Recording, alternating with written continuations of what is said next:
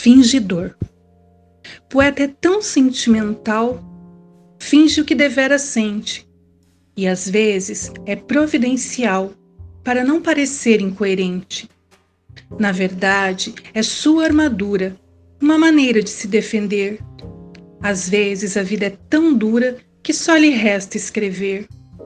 É sua forma de se expressar, vivendo o que é inacessível, e nele podem ou não acreditar. Mas fingir amor, impossível. Ele é denunciado pelo olhar, numa alma que é tão sensível